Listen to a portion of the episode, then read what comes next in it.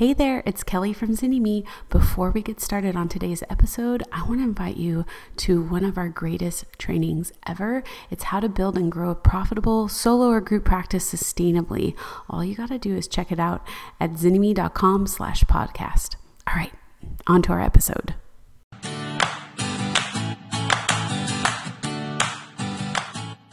Welcome back to starting a private practice with your two therapists as hosts, Miranda Palmer and Kelly Higdon. Today, we're going to be diving into what step five is in starting your private practice, which is how to identify your ideal client and create a message that really brings them in and gets them excited to call and schedule with you. Let's begin. All right. I love this part of the roadmap when we are talking about all the different steps of starting, um, because this is the part that I believe clinicians excel at. Yeah. Because to do well in your marketing and connecting with people, you have to really know how to empathize with pain. And I think that we should be able to do that well as clinicians. I and I think this is the part that actually scares therapists the most. Mm-hmm. It brings them the most anxiety.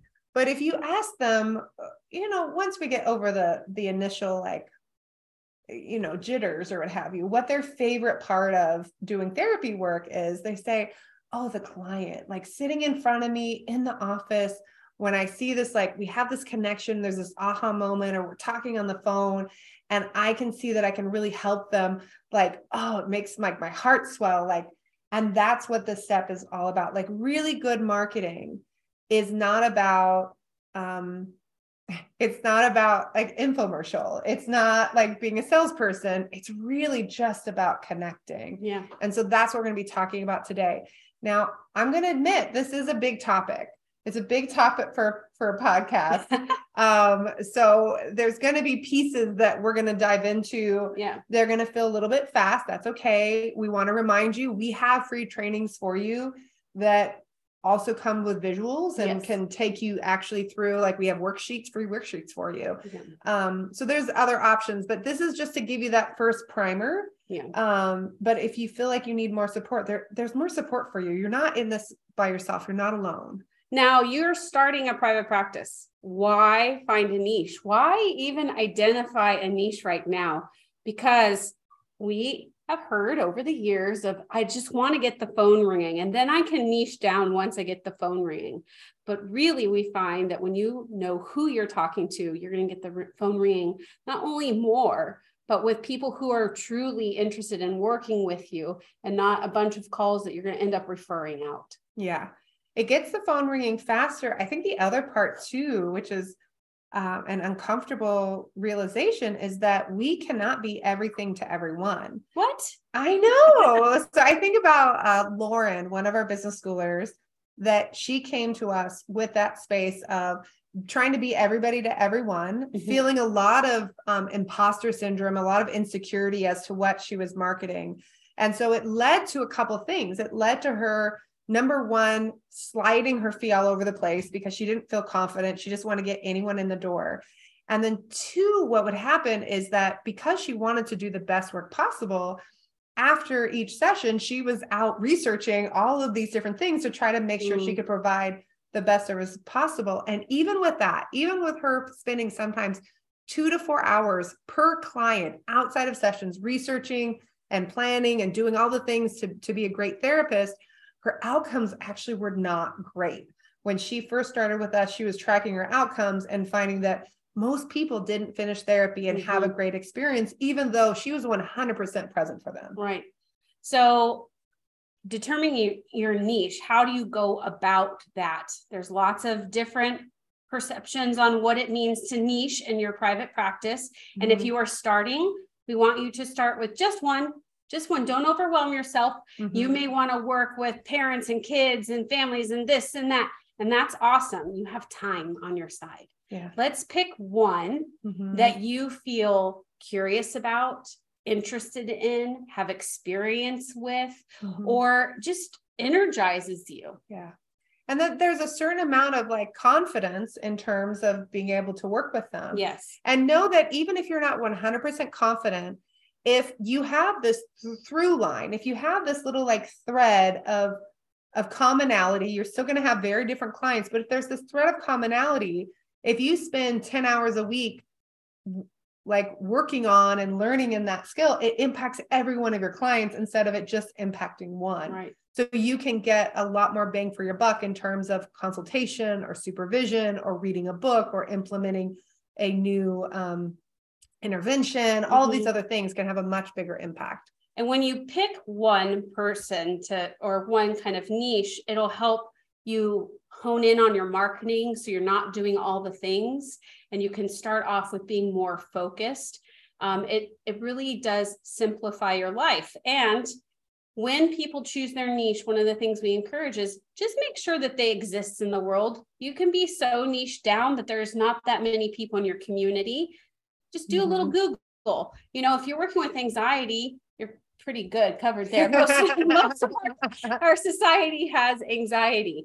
But you know, if you're if you're working with, you know, um, infant loss or other things like that just look around and see what other kind of resources are out there, there for those kind of clients that'll inform who you market with but also give you assurance that hey there's a need yeah and in our in our business school we actually teach therapists step by step with videos on how to get software that'll tell people exactly how many people are searching for a particular location in a particular country um, for those particular niches and that can be so beneficial sometimes that's even the information if if two people if if somebody is kind of back and forth between two different mm-hmm. niches mm-hmm.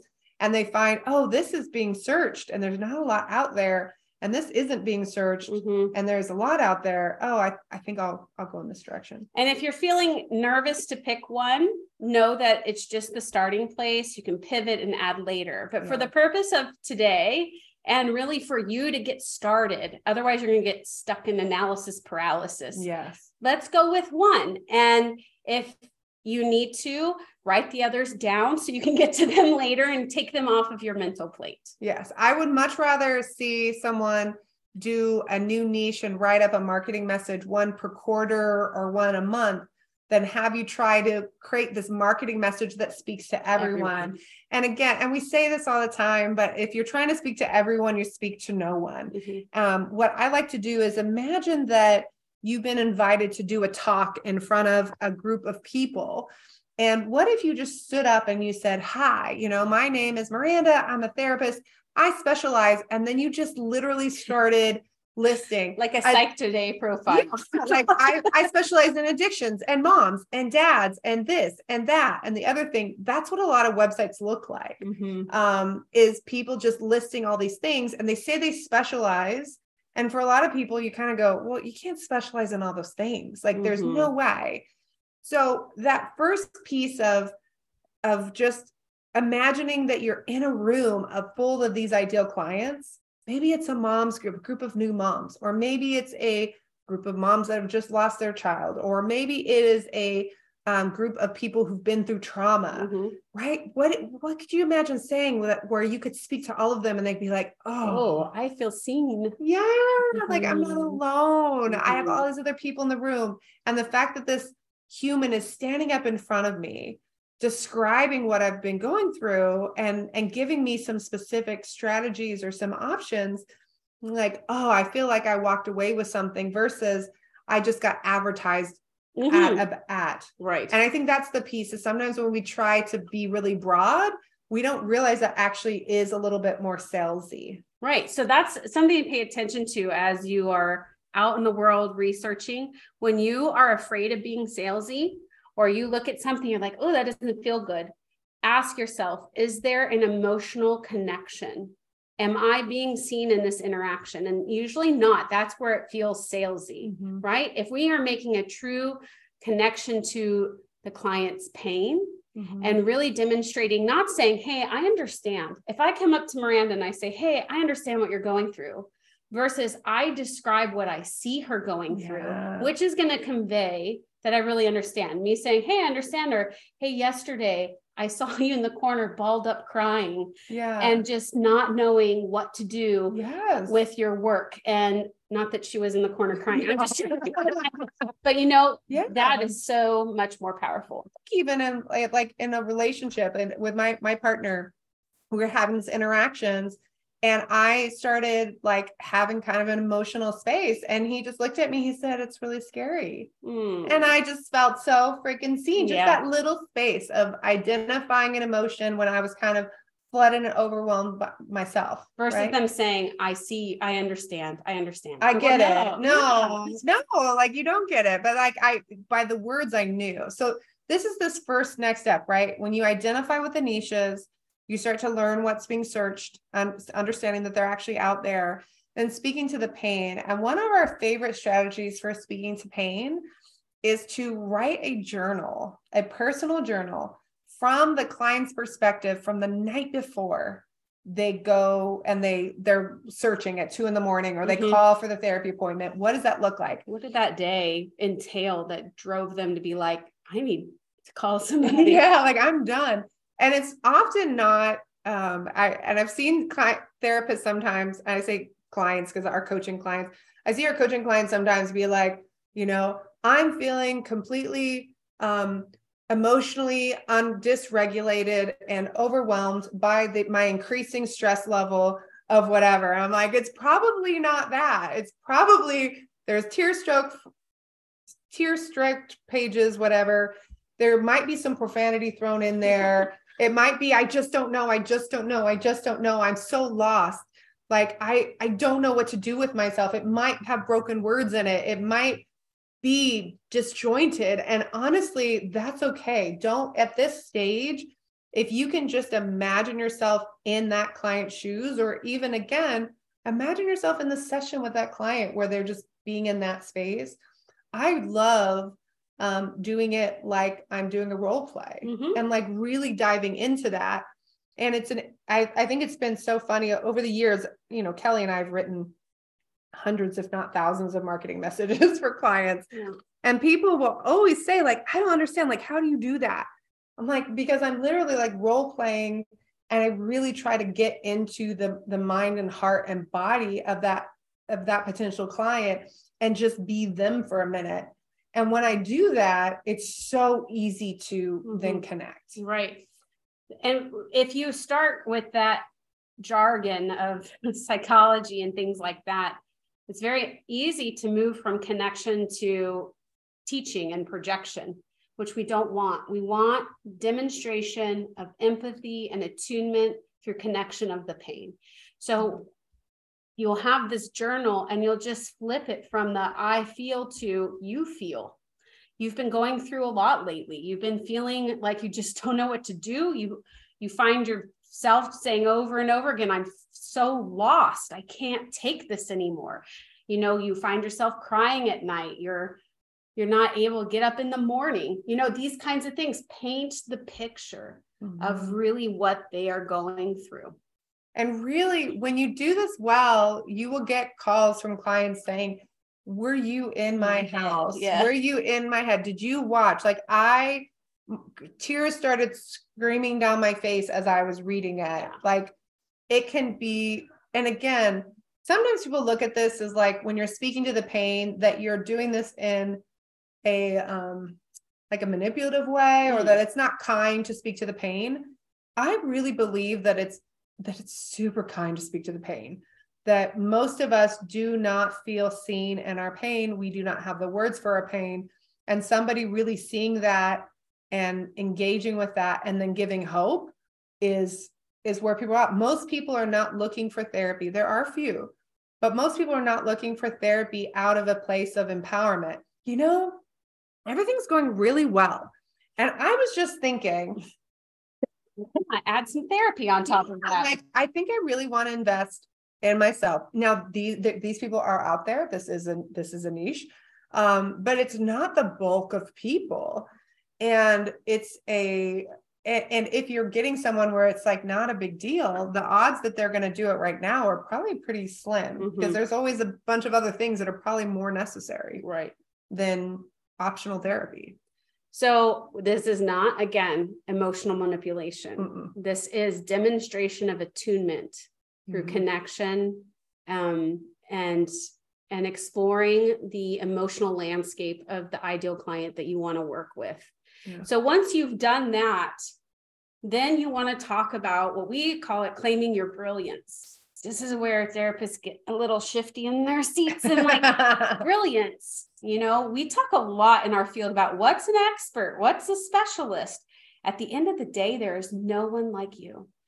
And the relationship that you have with your clients is unique to you. No one else can replicate it. No one else can can be you in the chair, right? That is brilliant how you show up, how you mm-hmm. attune. So, talk about how you help in a way that connects to those pain points. How do you help them when they're crying at night and they can't seem to get up in the morning? How do you help them when their relationship has fallen apart or they just discovered an infidelity? Like, what is it that you do and how you show up? Maybe you take feedback from past clients that you've had mm-hmm. at agency work or in other jobs that you've had what do people say it's like to be with you in the room? Mm-hmm. You think that what you do is what everybody else is doing. I yeah. assure you it's not because mm-hmm. there is no other Miranda, there is no other Kelly that's sitting in front of a person that's showing up the way they do. Like I show up and I use a lot of sarcasm. I use a lot of like highlighting the absurdity kind of stuff. Mm-hmm. Like we make fun of a lot of pain and work together mm-hmm. you know what is what is your way of helping people and talking about that is important it's real and and again it's this space of like really owning if you are someone like i'm a very client centered therapist but i'm also outcomes driven mm-hmm. in the idea of like hey i really want to know what you what you're looking for and i want to make sure even if the path might be windy that we're getting to that space and so if you're looking for someone who's going to who's just going to say like I just want someone to talk to every week, I'm going to feel really lost. Mm. I'm not your person if you're just like let's just like connect. Um and not that there's anything wrong with that. It can be really really beneficial, but I'm going to get lost somewhere along the way. Right. Um and you know that space of here it is, but I'm also not that person that's going to be like, you know, CBT, boo boo boo, here it is, here's a thousand different handouts um like i'm not yeah, and we're all different and yeah. so i think what can happen is especially when we have like you would specialize in emdr mm-hmm. or other kinds of techniques we start explaining and teaching mm-hmm. instead of saying i utilize brain based scientific brain based kind of ways yeah. of working with you so you don't have to talk the entire time in session. Mm-hmm. So you can walk away feeling relief just by sitting in the space with me and me walking you through a few brain exercises. Like, how do we make it accessible to the person reading is really important. If you start going off on teaching how EMDR works and the process mm-hmm. by which you like set people up and all these kinds of things you're going to lose them. Yeah. Instead, you want to talk about how you help those pain points. Mm-hmm. You can mention some of the tools, especially if there are things that are searched for. Yeah. But, and you can link to explanations yeah, for blogs. people who want to. Like that's what blogs are for. That's what there's a lot of there's a lot of ways that we can be very educational. Yes. But when we're talking about the actual marketing message, I've seen people where it's like, go and do this step one, watch this video. Step two, go and do this thing. Step three, watch, read these six blogs. And you're like, no. I'm exhausted. I'm overwhelmed. I've been like, I'm maybe I'm suicidal. Like, like I'm in a space and you're giving me to-do lists. Like, no, I just need to know, like, can you help? Yes. Like ultimately, um, it's think about this, like you're hangry you don't want to know how the soup is made. Mm-hmm. You just want to know that there's soup. And maybe you want to know that there's gluten-free soup um, or dairy-free soup or that's gluten-free and dairy-free. Like maybe you really need to know that so that you're not sick. But I don't really want it, the recipe. Right. I just need food in front of me. I need to know how quickly it can happen. Mm-hmm. You know, like that's where I'm at. Like think about it from that perspective of a hangry person. Yeah. Yeah. And I think I want to just add in a caveat that these two points, the pain and claiming your brilliance, talking about how you work and how you help, need to be in your own language, your own style of talking, along with how your client talks yes. and communicates. We have we've just recently done a training on code switching and marketing. And sometimes people because we're uh, coaches they want to write a message for approval from coaches. And as two white women we're not about that because the end of the day your the language the the tone every all these nuances need to connect to your ideal client not to appease the majority not, not to appease two coaches not to appease your old professor not to appease your old clinical supervisor not to appease your colleagues the or that the system at large, mm-hmm. right? It just needs to connect them with your client. And if they're looking, going, I don't understand what that jargon is, right? They don't even know the jargon. They're just like, I don't know what you're talking about. Right. Like that's not good and fair. And then after we, you know, you've had this connection, you've demonstrated how you can help. It's talking about the next step. Now you may think, well, obviously they should just call me. Yes, but if you're in a state of distress, Mm-hmm. You want to make it easy. Click this button to call, and they click it, and the phone starts ringing, or fill out this form to book a consult. You know, whatever yeah. your process is, you want it to be bold and simple and not people searching how do i how do i book a consult what do i yeah. do next well the, the, we'll, we'll do things i've seen i saw this recently where they're like oh click on the button to the right well, on our mobile websites on mobile, that button's not on the right anymore. It might be below, it might be above. Like it's this crazy thing. And so we want to take all that away again, go back to this think of the hangry, think of how Uber Eats and DoorDash and some of these other things have kind of created this ease for people to get their food. Mm-hmm. I went and got pizza with my son last night, and we have very different food things and I have a gluten free issue. And the idea that I can go in and order online and not have to get on the phone and be like, and I would like it to be like this and like that, and please this and please that. Like, I could just imagine how long that would take to put in the order mm-hmm. versus being able to do that electronically. So, think about how you can create some ease and some like release of tension. And again, very clear what is the next step in the process? Book your 15 minute consultation. I'll answer your questions. We'll figure out if we're a good fit. Yeah. I'll give you referrals if I were not. Yes, you exactly. Know? That, that you want to show the value of that next step, which is you're gonna get help. I'm not just gonna lead you on, even if it's not with me. Yeah, I'm gonna help you to the next step. And I think you know when we're talking about messaging, largely today we've been talking in the context of websites, but this really applies to whether you're mm-hmm. networking or what wherever you are. Like how are people going to remember you that you can you know how to talk to that ideal client's pain you're really clear about what makes you unique? I think about when i first started networking and i remember meeting like i met one person who was like uh, my ideal client is anyone whose check is going to clear. Did that connect with me? No. No not really um, you go into a room sometimes there'd be 20 people and every stand up i work with individuals family and and and couples from 8 to 80 i work from individuals families and couples from 8 to 80 next person i work with everybody from 8 to 80 next person says i work with really angry couples. Send me your angry couples. The angrier the better. I'm like whoa done. Next person i love working with narcissistic men send me your narcissistic man. Whoa, done. Like I can remember that. I can actually kind of remember where they were standing in the space, mm-hmm. right? And like where that was now years later. And honestly, which is kind of funny, I don't remember either of those people's names. Mm-hmm. But I know that that was a niche, and I would absolutely like go and Google, and I would be like, "Wait, who is the person who mm-hmm. really loved angry couples?" I can remember that when I'm terrible with names mm-hmm stand out is at the end of the day yeah. we have a saying in business school we don't compete we stand out. There is no competition when you are standing in your own truth when you're able to demonstrate your your attunement.